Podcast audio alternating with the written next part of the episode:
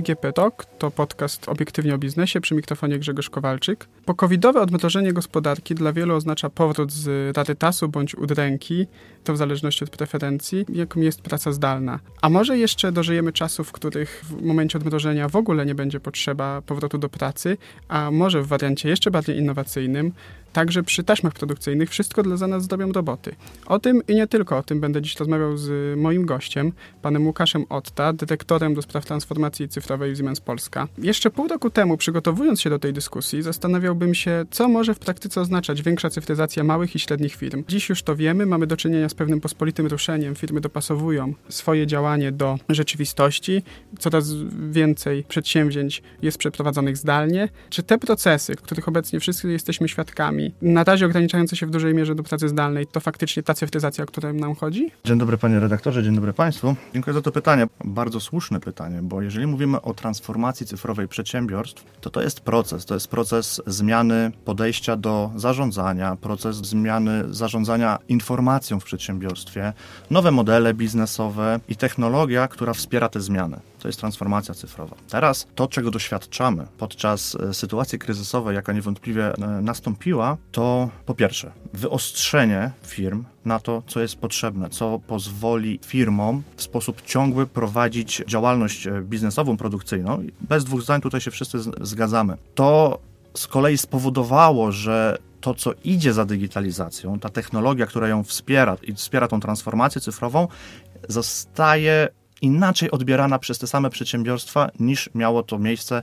przed sytuacją covidową. To jest jedna rzecz. Natomiast trzeba sobie też jasno powiedzieć, że ta sytuacja wykazała także miejsca potrzeby bardzo szybkiej zmiany, konkretnej zmiany. To znaczy, nie możemy się spotkać w tak dużym skupisku ludzi, potrzebujemy pewne rzeczy przynieść do środowiska wirtualnego. Jeżeli tak zapytamy producentów, zapytamy firmy Siemens, którą mam przyjemność reprezentować, co my na to, na to mamy konkretne produkty, rozwiązania, które to wesprą. I to jest odpowiedź taka ad hoc. Drogi producencie, mamy taką i taką potrzebę. Sytuacja zmusiła nas do takiego i takiego zainteresowania się tematem, na przykład zdalnego prowadzenia projektów produkcyjnych, technicznych, mechanicznych, elektrycznych, na przykład przy tworzeniu maszyn. Prosimy o Waszą ofertę na takie rozwiązanie. To nie jest transformacja cyfrowa, to jest wypełnienie pewnej potrzeby, która która w ad hoc pojawiła się właśnie podczas sytuacji kryzysowej.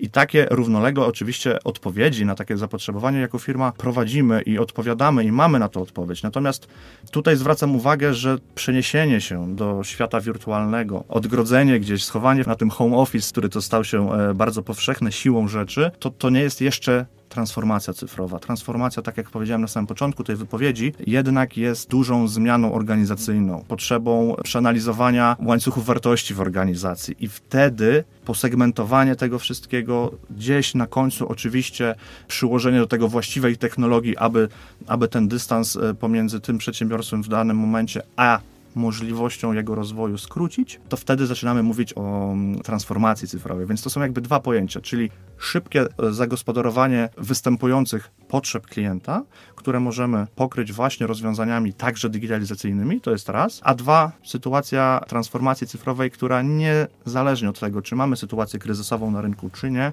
będzie wymagała od nas większego i głębszego przemyślenia naszego biznesu. Czy COVID może stać się takim fundamentem transformacji cyfrowej dla polskich firm? Tak jak w jakiś sposób to wypowiedziałem już, COVID nie zmienił naszego komunikatu do rynku na temat digitalizacji. On sprawił, że nasz komunikat, który był przedcovidowym, jest inaczej odbierany. To znaczy ta niezależność od bycia w jednym miejscu, możliwość współpracy w środowisku wirtualnym i tak dalej, przez tą sytuację, która zmusiła te firmy, po prostu wybiła z tej strefy komfortu i zmieniła ich perspektywę, sprawia, że nasz komunikat, który się wcale nie zmienił przez sytuację covidową, jest inaczej odbierany.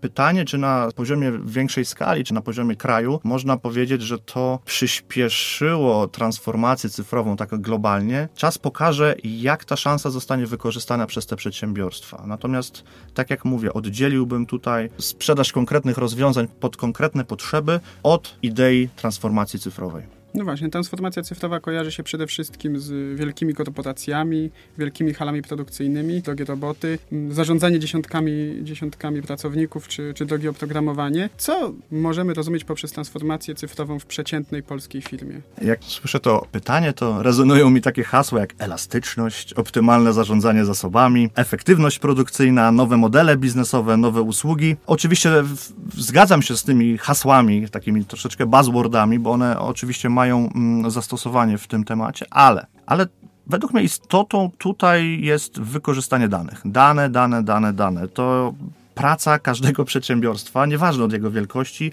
generuje coraz większą liczbę danych. Przedsiębiorstwa zdają sobie sprawę, że te dane, skoro są generowane, to chyba są ważne. Mało tego, często nazywamy mm, dane produkcyjne, w ogóle informacje w przedsiębiorstwie złotem na, naszych czasów. To jest takie częste stwierdzenie. Natomiast te dane leżąc tam gdzieś na tych serwerach, y, jakichkolwiek innych nośnikach, czy nawet w chmurach, nieanalizowane, nieporównywane, niezaprzęgnięte do tej pracy biznesowej są bezużyteczne, nie mają wartości tego złota, o którym się mówi. Teraz, co ta digitalizacja może e, zrobić dla na przykład małego przedsiębiorstwa producenta maszyn? Polska słynie z bardzo dobrych inżynierów, mechaników, elektryków, elektroników, automatyków, technologów, którzy potrafią w super szybki sposób, pewny sposób dostarczyć prototypowe maszyny pod specjalne zastosowanie przemysłu.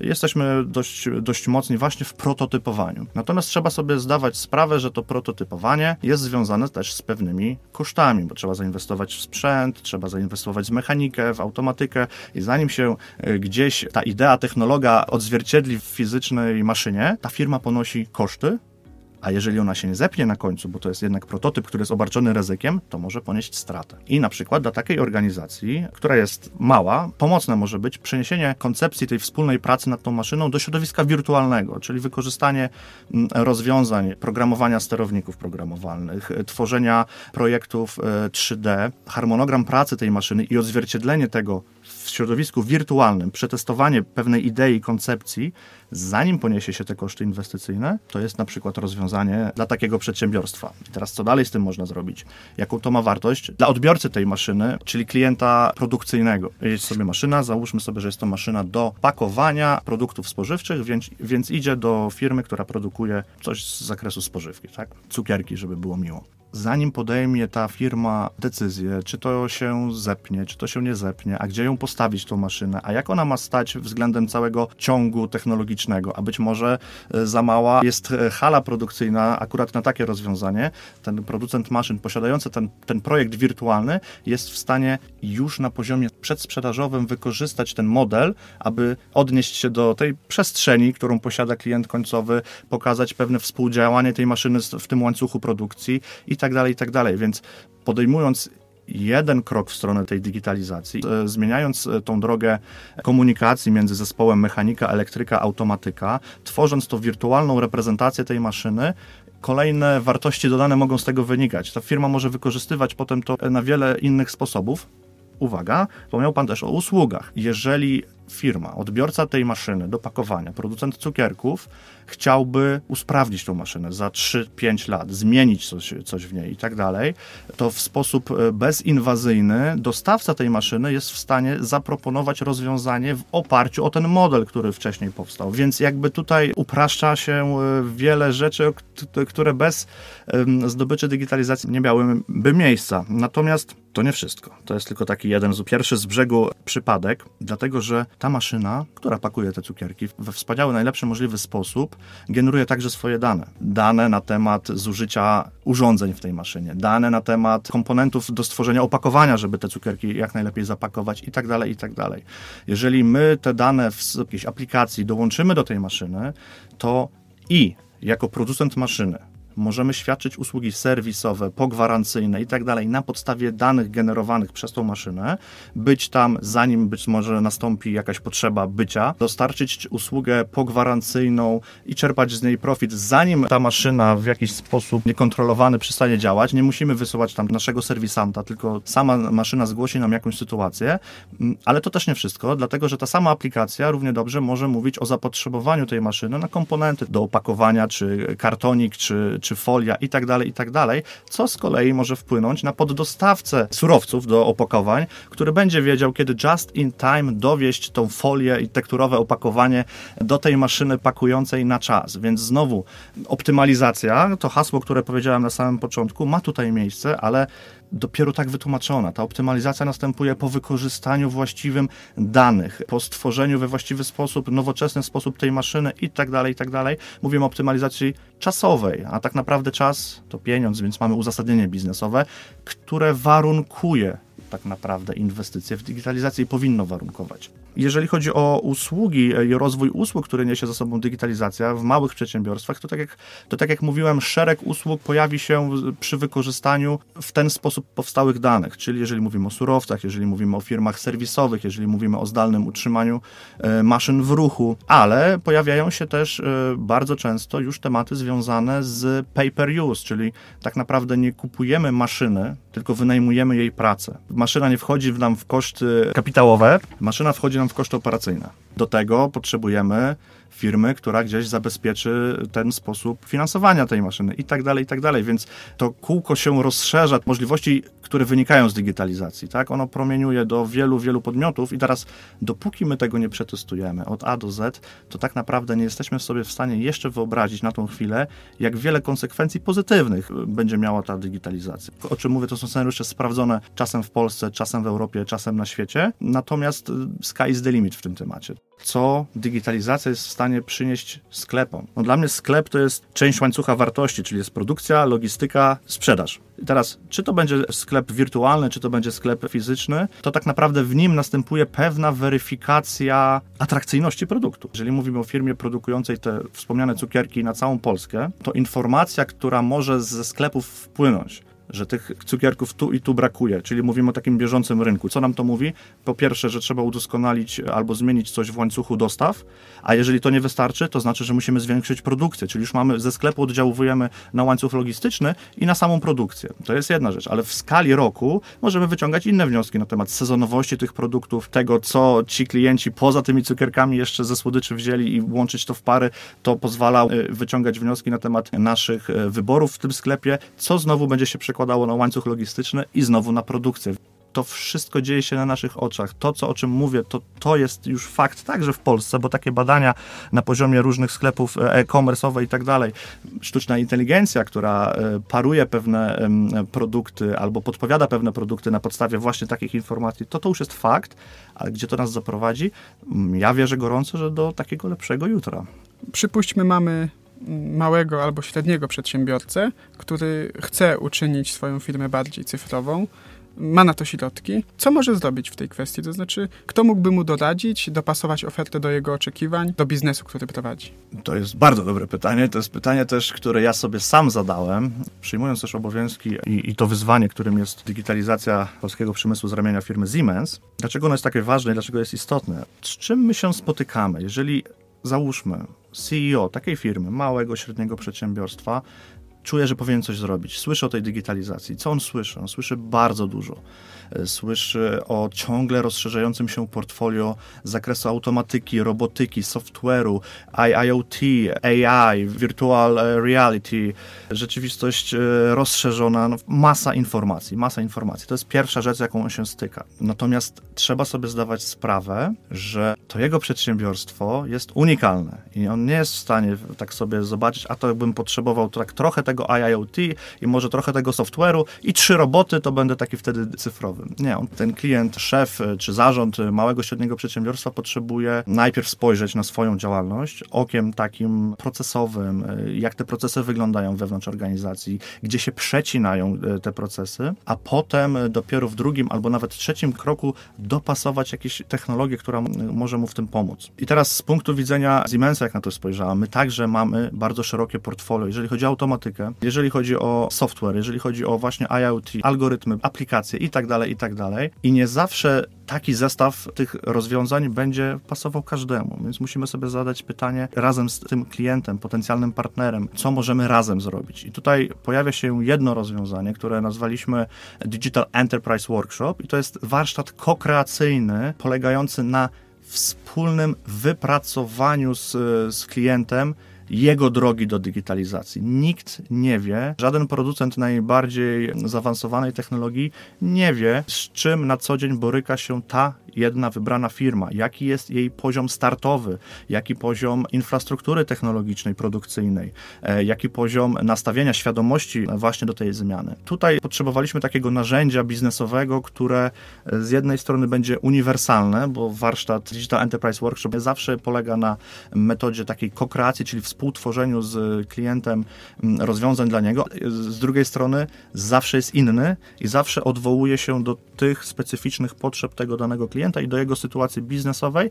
i jego aspiracji, bo to jest bardzo ważne. To, gdzie jesteśmy, to jest jedna rzecz, ale bardzo ważny jest kierunek, gdzie my chcemy być za 3 lata i za 5 lat. To jest warsztat, na którym więcej, jako dostawca takiego rozwiązania biznesowego, więcej słuchamy niż mówimy. Zazwyczaj zaczyna się od zarządu, bo tutaj trzeba być bardzo mocno uzgodnionym, że ten kierunek to jest to i załoga, e, czy też wszyscy specjaliści powinni wiedzieć, że to jest coś, w czym jesteśmy razem. To jest pierwsza rzecz. Druga rzecz to właśnie wnikliwe wywiady na temat procesów w tej firmie, biznesowych, produkcyjnych itd., tak itd., tak z tym e, średnim szczeblem zarządzającym oraz z specjalistami. Uwaga, tak naprawdę właściwie zapytane osoby w firmach doskonale wiedzą, czego im potrzeba, doskonale wiedzą, czego im brakuje i bardzo często takie stwierdzenia pod tytułem byłem no tak, gdybym ja wiedział, że oni mają to, to i to odpowiednio wcześniej, to moglibyśmy zrobić to, to i to, co by się przeniosło na milion złotówek. Tak? Oczywiście mówię tutaj dużym skrótem myślowym,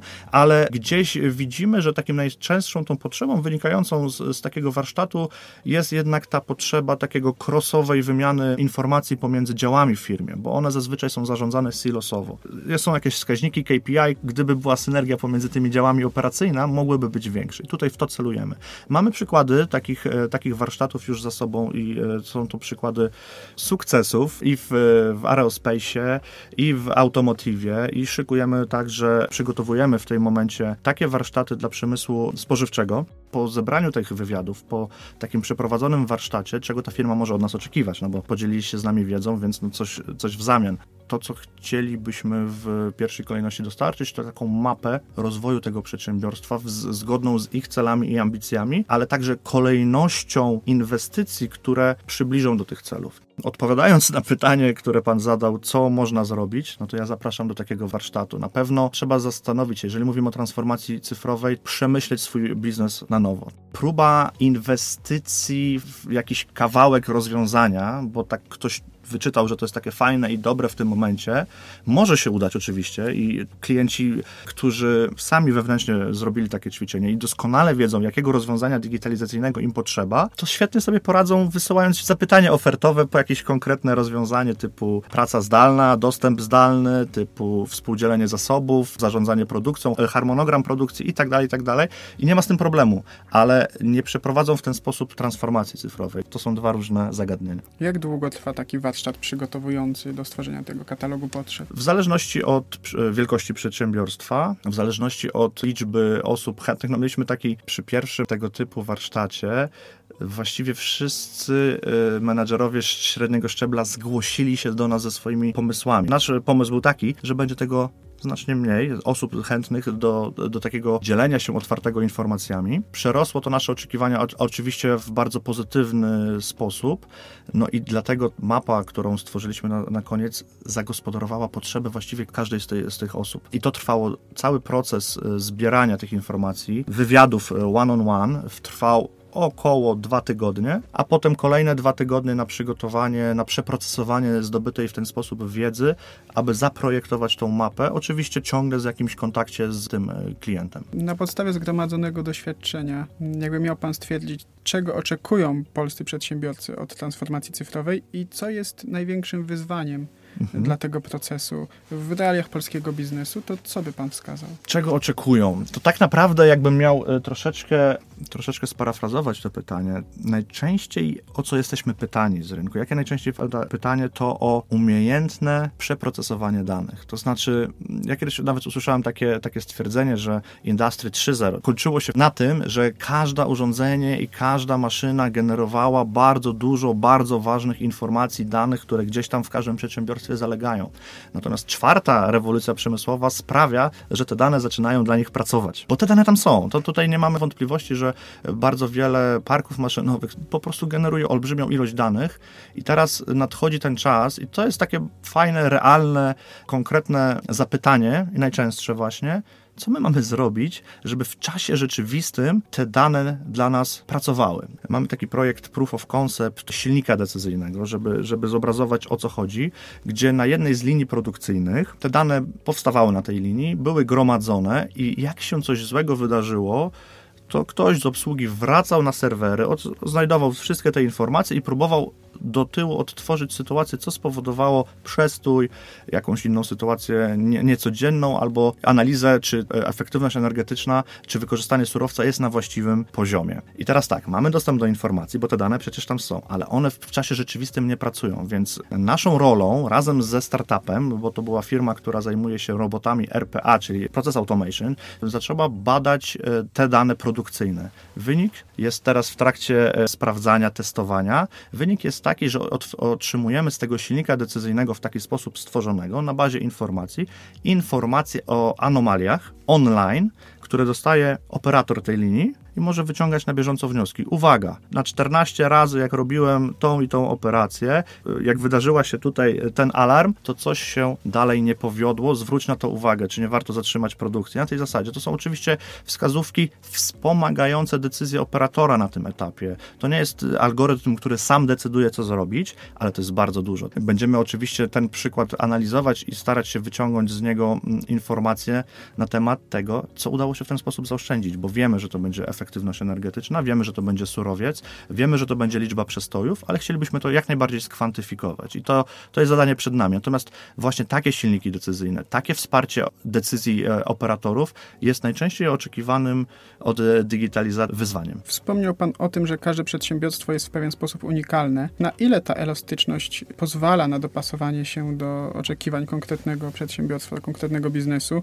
To znaczy, gdzie jest ta granica, którą można postawić pomiędzy no, wdrażaniem tej konkretnej innowacji, a jednak pewnymi mrzonkami danego przedsiębiorstwa, czego obecnie nie jest w stanie mhm zrealizować. Ciężko tu dać to pod sąd, dlatego że to jest kwestia biznesu. To znaczy, zależy od tego, w jaki sposób ta dana produkcja jest realizowana. Czy to jest praca trzyzmianowa, czy jednozmianowa. Jeżeli jednozmianowa, e, no to jaka marżowa? Co powoduje nieposiadanie tej innowacji? Jakie powoduje straty? No to jest takie trochę odwrócenie. Jeżeli wyjdzie nam, że nieposiadanie tej innowacji powoduje niewielkie straty, większe niż inwestycja w tą innowację, to nam wychodzi, że jej nie potrzebujemy na tym etapie. Tak? Na tej zasadzie.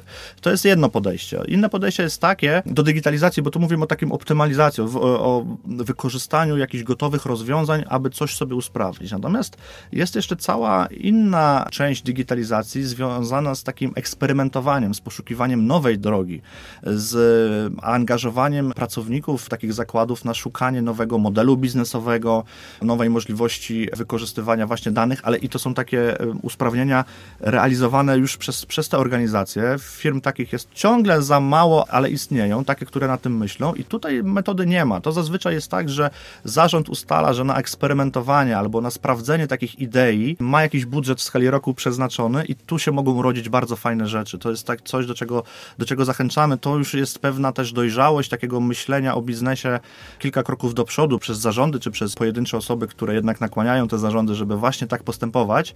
I tutaj także nie ma właściwej odpowiedzi na to pytanie. To znaczy nie wiadomo, kiedy ten eksperyment się powiedzie, trzeba go sprawdzić w życiu, eksperymentować jak najwięcej. Jeżeli pojawi nam się dobry plan biznesowy, to go zrealizować. Przypuśćmy, że już wdrożono daną innowację. Mhm. Co dalej? To znaczy, czy ona wymaga ciągłego, nieustannego monitoringu i ulepszania, czy też po prostu cieszymy się sukcesem? Wydaje mi się, że w tej transformacji cyfrowej mocno zaszyte jest takie ciągłe doskonalenie. Tutaj chyba nie ma miejsca na opuszczenie gardy, dlatego że ten świat technologii zmienia się e, bardzo szybko. Postęp jest widoczny taki z roku na rok właściwie. Te nowe technologie i nowe zastosowania technologii podsuwają nam nowe scenariusze, jak ją wykorzystywać.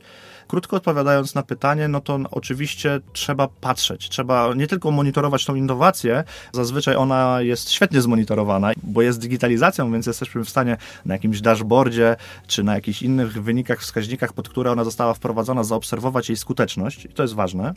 Natomiast trzeba pamiętać, że to nie tylko ona się może zmienić w trakcie, ale my możemy dołożyć część jakiejś organizacji, możemy dołożyć halę produkcyjną do naszego przedsiębiorstwa, która zmieni coś w łańcuchu produkcyjnym, może zmieni się otoczenie biznesowe, może zmienią się nastroje klientów, czyli znowu sprzężenie przez rynek inne będzie i ta innowacja może się okazać po jakimś określonym czasie już gotową do rozszerzenia. Bardziej widzę to jako proces ciągły dbania o całość y, przedsiębiorstwa, a, a, nie skupianiu się na tym jednym wąskim innowacyjnym projekcie. Wspominał Pan o tym, że innowacje zmieniają się cały czas.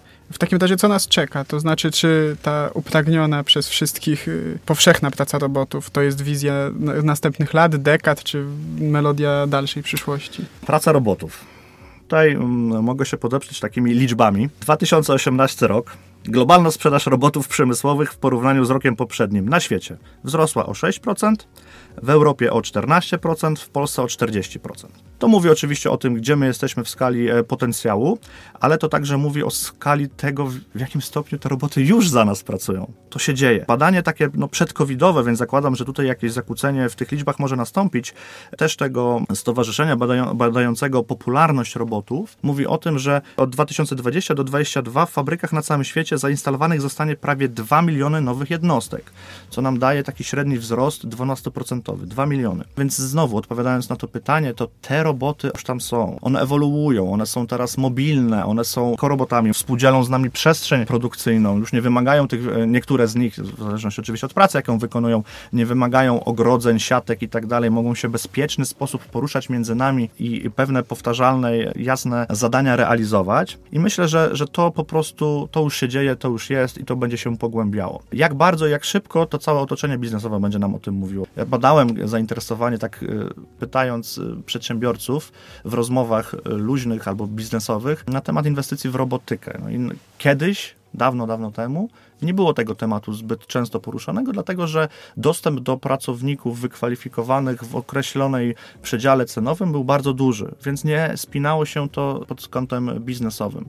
Przed samą sytuacją covidową dostęp do pracownika wcale nie był taki już jasny. Dostać wykwalifikowanego pracownika, tak wykwalifikowanego, którego można byłoby jednak zamienić robotem, był bardzo już y, utrudniony i, i siłą rzeczy spowodował zwiększenie, zwiększenie inwestycji właśnie na robotyzację. Teraz mamy aspekt koronawirusowy, który y, nie odnosi się do tego, czy my mamy te osoby chętne do pracy na tych stanowiskach, tylko odnosi się bardziej do tego, czy to jest bezpieczne. Więc tutaj ta sytuacja biznesowa będzie bardziej sterowała tym pogłębianiem się tych zakupów i inwestycji w robotyzację. Natomiast to, co nas czeka, to wydaje mi się, że przede wszystkim właśnie wzrost wykorzystania danych przez rozwój technologii, takich jak internetowy przemysł rzeczy, sztuczna inteligencja, predykcyjne utrzymanie ruchu, czyli to, co wspomniałem wcześniej, zaalarmowanie obsługi właściwej, czy firmy zewnętrznej, czy inżynierów utrzymania ruchu o prawdopodobieństwie wystąpienia e, zatrzymania i prewencyjne wprowadzenie takich działań, aby tego uniknąć. Silniki decyzyjne, czyli znowu wspieranie decyzji obsługi na zasadzie statystyki zbieranej regularnie. Algorytmy uczące się, czyli coś, co w skali roku czy dwóch dopiero przyniesie nam jakąś wartość, ale ten algorytm będzie wyciągał wnioski z tego, jak my powinniśmy zmieniać proces produkcyjny i będzie nam podpowiadał, słuchajcie, no przez ostatni rok robiliście to tak, drogi użytkowniku, przemyśl to, bo mógłbyś to zrobić w bardziej optymalny sposób. Wydaje się, że to jest taka najbliższa, ale jednak przyszłość. Pełniejsza realizacja koncepcji Digital Twin, czyli tej, o której powiedziałem przy okazji właśnie producentów maszyn na, na, na początku naszej rozmowy, na wirtualizacji całych ciągów produkcyjnych, całych fabryk, następnie otoczeń biznesowych tych fabryk, czyli dostawców, poddostawców, dostawców surowców, dostawców maszyn i tak dalej, spięcie tego w jeden ekosystem informacyjny w taki sposób, aby nie potrzebna była ta komunikacja taka te, manualna, telefoniczno-mailowa, tylko żeby te firmy między sobą komunikowały się w sposób automatyczny to też powoduje powstawanie nowych modeli biznesowych, tak jak powiedziałem, więc jakby taki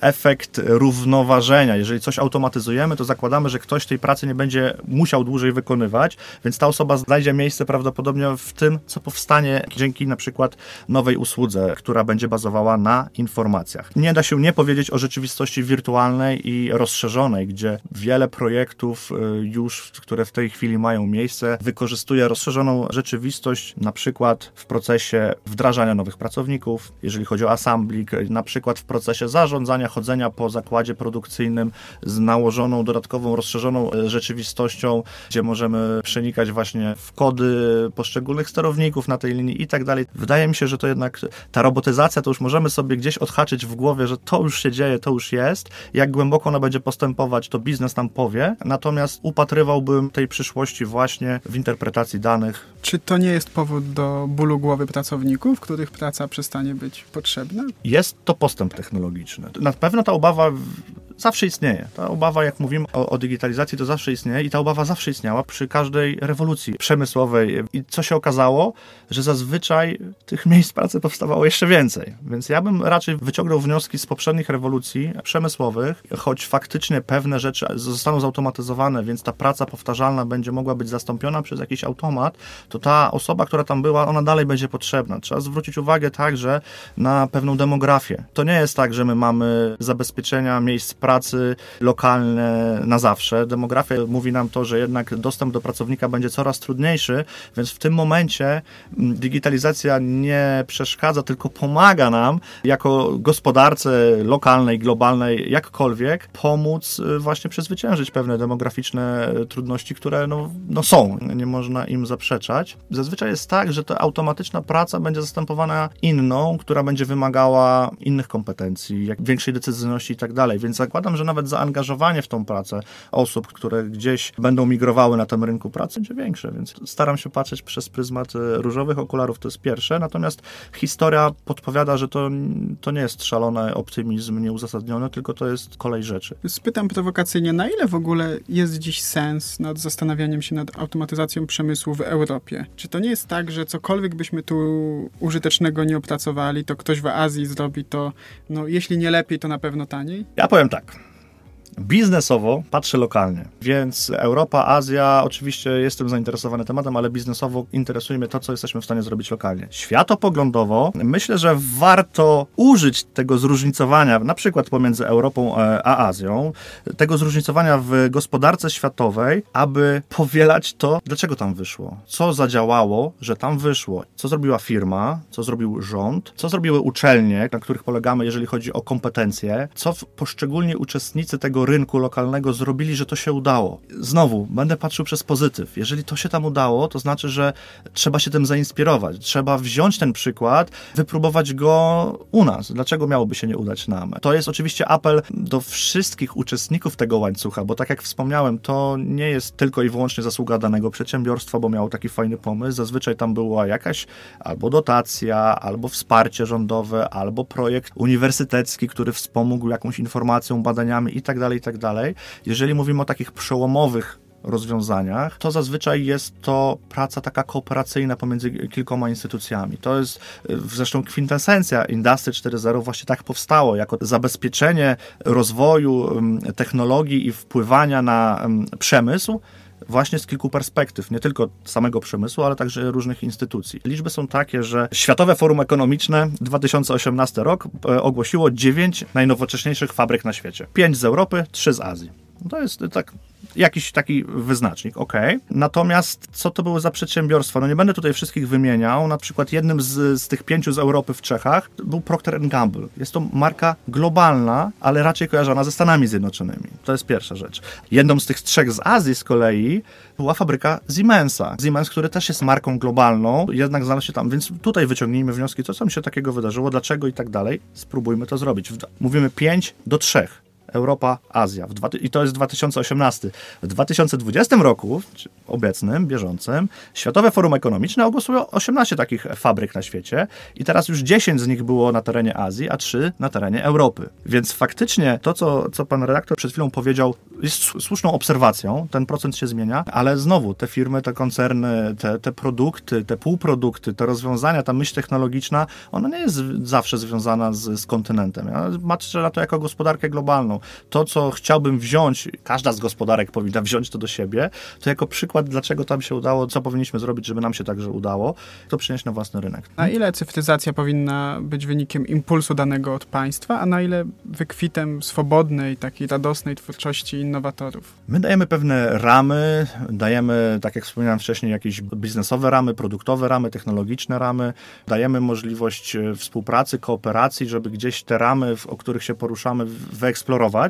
Natomiast no tutaj według mnie taką istotną istotą innowacji to jest przecięcie się jakichś światów. To jest przecięcie się tej firmy innowacyjnej, tego startupu, tego dużego koncernu produkcyjnego y, z producentem, z dostawcą jakichś rozwiązań i tak dalej. Innowacja powstaje na, na skraju albo dwóch działów w obrębie jednej firmy, albo branż zupełnie na pierwszy rzut oka niepowiązanych ze sobą i tak dalej, i tak dalej. Więc jednak impulsem według mnie powinno być zderzenie się tych światów. Tutaj nie ma jedynie słusznych odpowiedzi. To jest raczej koncepcja taka gospodarka jednak dzielenia się informacją, wypracowywaniem wspólnym w jakimś gremium, w jakichś ekosystemach technologicznych, biznesowych rozwiązań i raczej z połączenia, czy do dużej firmy z małą, czy technologii z pomysłem, czy branży z branżą, to tutaj znajduję e, najwięcej innowacji. Bardzo dziękuję za rozmowę. To był podcast Obiektywnie o biznesie DGB Talk. Moim gościem był pan Łukasz Otta, dyrektor do spraw transformacji cyfrowej Siemens Polska. Dziękuję uprzejmie. Do usłyszenia.